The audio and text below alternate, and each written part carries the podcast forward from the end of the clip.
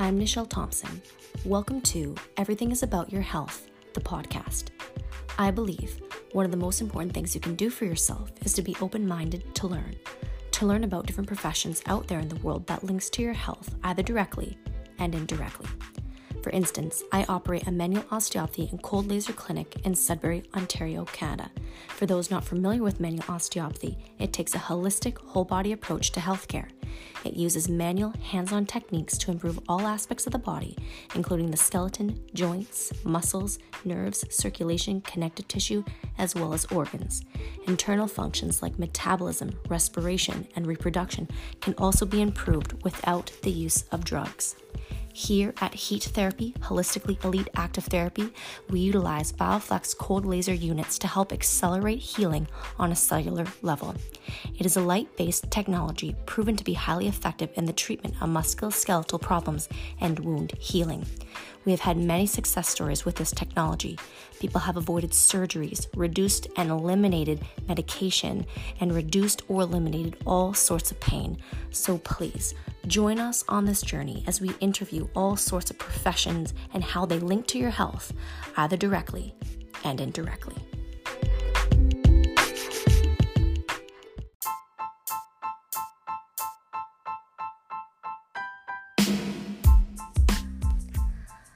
Mike Commito is the Director of Applied Research and Innovation at Cambrian College.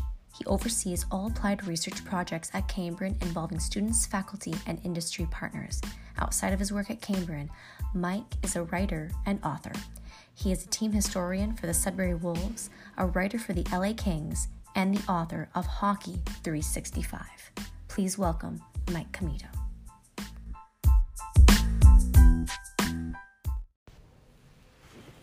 So, Mike, you are the director of applied research and innovation, but also you are a writer for the LA Kings, which, for those of you who don't know, that's an NHL team. So, uh, how do you manage to do both?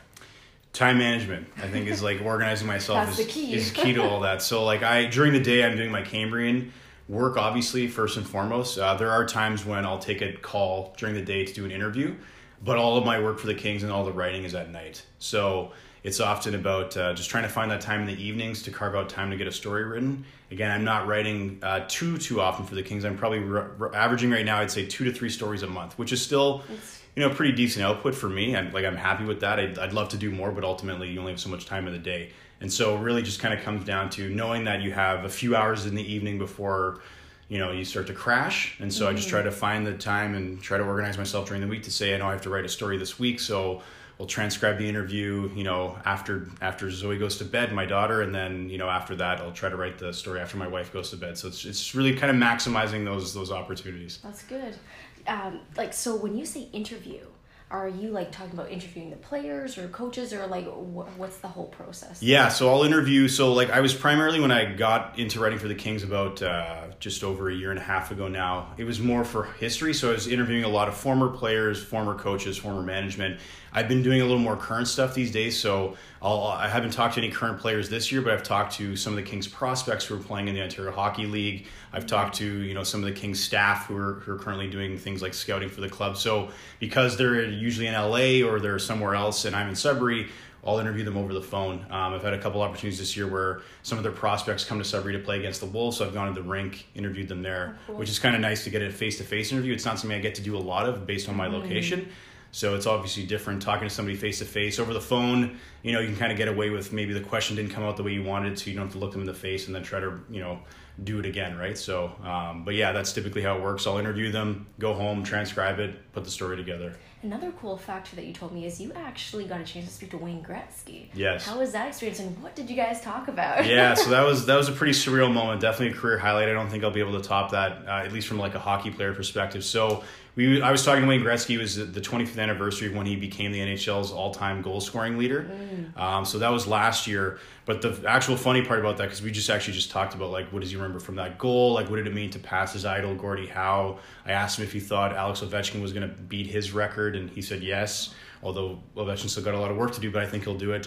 But the funny thing was that I was actually that was another example where like Cambrian is like my full time career, Yeah. And the LA Kings is kind of like my side Yeah. hustle, like hobby project. I was out for lunch with a client And I knew that Wayne Gretzky was going to call me that day. I just didn't have an idea. Yeah. They didn't know.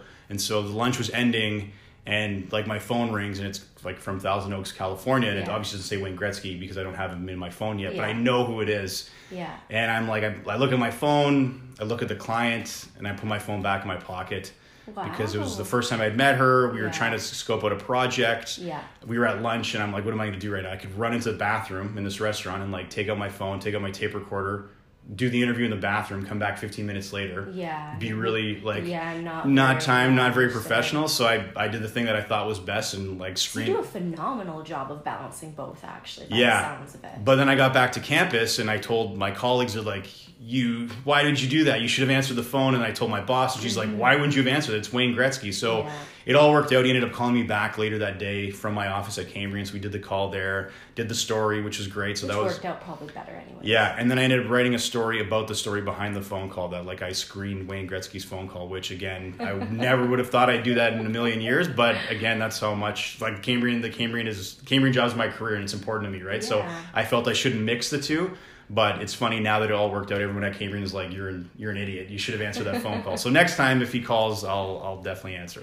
So, again, just as a reminder of what I said before, so you are the director of applied research and innovation. So, what does applied research and innovation?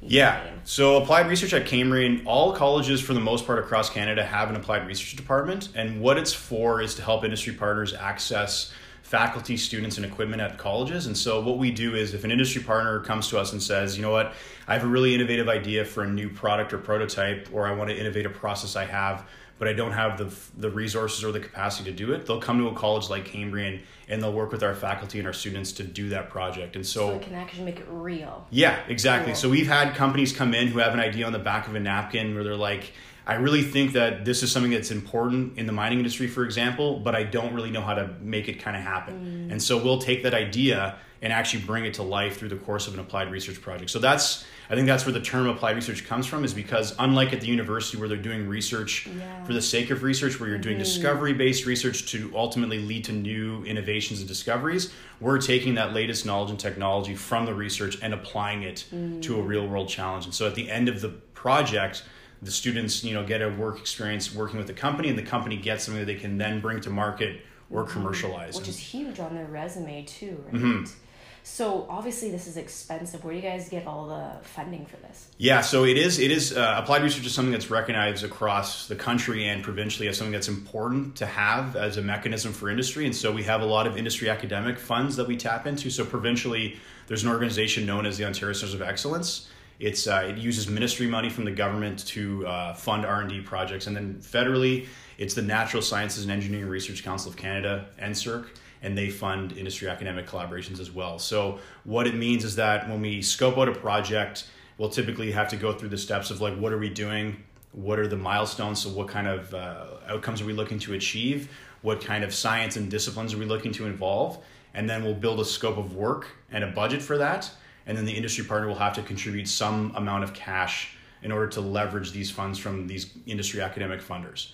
And so that'll give us an overall budget to execute the project. Mm. And the great thing for the industry partner is that ultimately they get this funding they wouldn't have access to otherwise because it is only reserved for colleges who are working with industry partners. Uh, and they're getting to do so at a reduced amount. So they're not paying, let's say we did a $50,000 project, they're not paying the full $50,000. They're paying, you know, um, a subsidized portion of that, which is the incentive for them to work with the colleges. So, if I'm a student, like obviously money's tight, I get paid for this as well, or is Absolutely. it okay? Yeah. so that's amazing too, right? Yeah, so they get, all of our students who work in applied research do get paid. Uh, so it's over and above their coursework. And what we what the great thing about applied research is is that it's taking the skills they're learning in the classroom and it and it allows them to kind of work on them on a real industry problem. So they're really kind of working towards those vocational outcomes, but they're doing it with a real industry partner. Um, so it's not a lab simulation or or a test. This is a real company that's come to the college. They obviously value what our students and our faculty can do. And so it gives the students a really good opportunity to potentially work with the company that may hire them down the road. Yeah. And even if they don't hire them directly, they now have something they can put on their resume to say I Yeah. worked on this this company problem with with company X and and here's what they've done with it, right? Absolutely. So walk us through the process a little bit. So say I come in and I'm, I'm a student, I'm completely new. Is there like um because I'm sure there'd be multiple students who have Mm-hmm. uh, jobs and you can pick everybody's or there's a interview process with that. How does that work? Yeah, so typically what happens is our we have a business development team uh, and myself that work with industry partners to find out what kind of problem they're looking to solve, and then we'll figure out if it's uh, if it's welding or fabrication or electrical, mechatronics. All these Cambrian has eighty plus programs, so it really kind of depends on who the company is and what their challenge is. We'll find the appropriate faculty. So really, if they come to you with an idea, that's basically you guys will try to fulfill that. Is Yeah, yeah. If, Wow. if we if we have the capacity at the college, we will we will do whatever we can to do it. If it's something where we know that we don't have the programming available, then obviously it's not something that we could you know for reasonably do. But once we kind of have identified the fact that the faculty are available, they're interested, it seems like a project that is doable. Okay. We'll kind of bring them in, and that's when we'll start to flesh out what the scope of work would look like. And then at that point, we'll have an idea of how many students we need. And typically, our, our projects are inter, interdisciplinary. So we'll have students from multiple programs working together. So you may have hmm. projects that involve like 10 students, but they may be from three or four different programs. Hmm. And so once those opportunities become available, we'll post them on the career portal at Cambrian. The students will apply as they would any other on-campus job.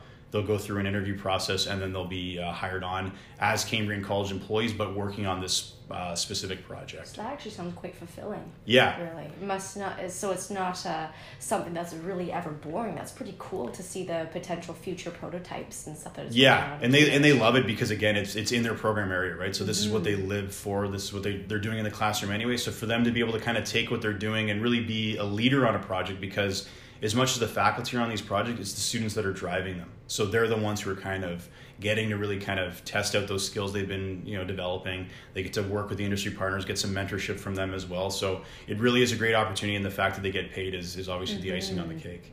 So I'm not sure if I can ask this, but what's the coolest thing that, in your opinion, has been developed or is currently being developed? Yeah, so we have quite a few projects that are underway right now. A lot of them have they're under non-disclosure agreements because the industry partners Yeah. are looking to get gain a competitive advantage by working with Cambrian. cool. But one that I would say for sure is the coolest is the I mentioned earlier how companies come to us with the idea on the back of a napkin. This was a company that had this idea and brought it to life. He identified uh, a gap in the mining industry where there's more and more smartphones Okay. and tablets underground. Yeah. The issue is where do you charge these all, right? You can't just like plug in on the side of a drift. You're going to either have to charge it in a vehicle or in a refuge station if there's available power there for, for, for an outlet, right? And so his idea would be to develop a multi-port charging system that was that could hold up to the conditions underground, charge multiple devices at once, and, and obviously not catch on fire. So to have all those uh, those Features. Uh, those features that would prohibit it from doing that, uh, and that way you could either plug it into a refuge station or hardwire it into electricity underground. And then that way you'd have like that kind of outpost where you'd have all of the tablets and the, and the smartphones charging at the same time. There's indicator lights that tell you how close it is to full charge.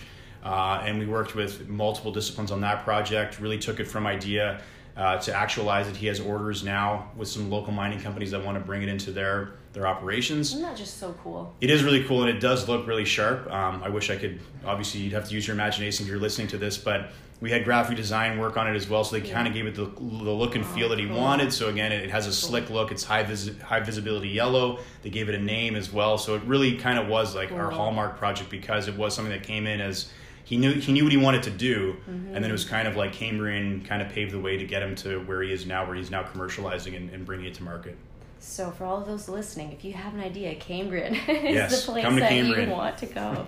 and you also have a PhD as well. What do you have a PhD in? So it's in history. Um, I did my PhD. I finished it in 2015 at McMaster, uh, and my PhD looked at the the history of black bear hunting and management in Ontario.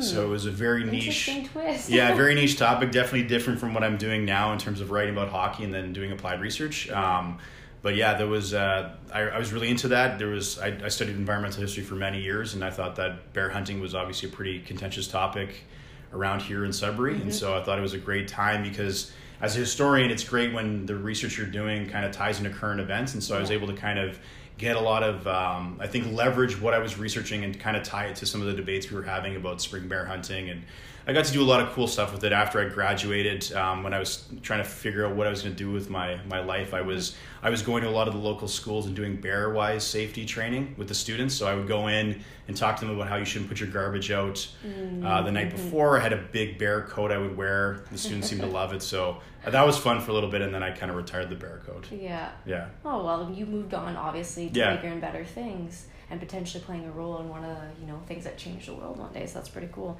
So if people want to get a hold of you, you mentioned that your Cambrian email was the best way. So I'll get you to um, send me that so we can leave it in the comments for everybody. And then also for the hockey people who are super interested um, in following uh, Mike you said Twitter. You have a very, very good following. You release a lot of your stuff on that. So, what's your Twitter? You can give me that as well, but just for people listening. Yeah. So my handle is at Mike Commito, and it's C O M M I T O. Yeah. So that's where you'll find all the stuff I do for the uh, for the Kings. I'm also the team historian for the Sudbury Wolves, so I do some stories for them a little bit here and there.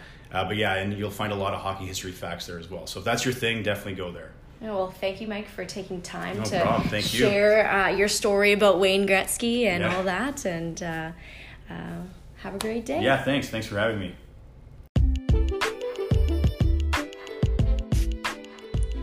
And that's a wrap for this episode. Thank you for tuning in and listening.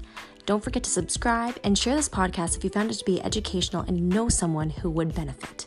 This is Nichelle Thompson on Everything is About Your Health, the podcast.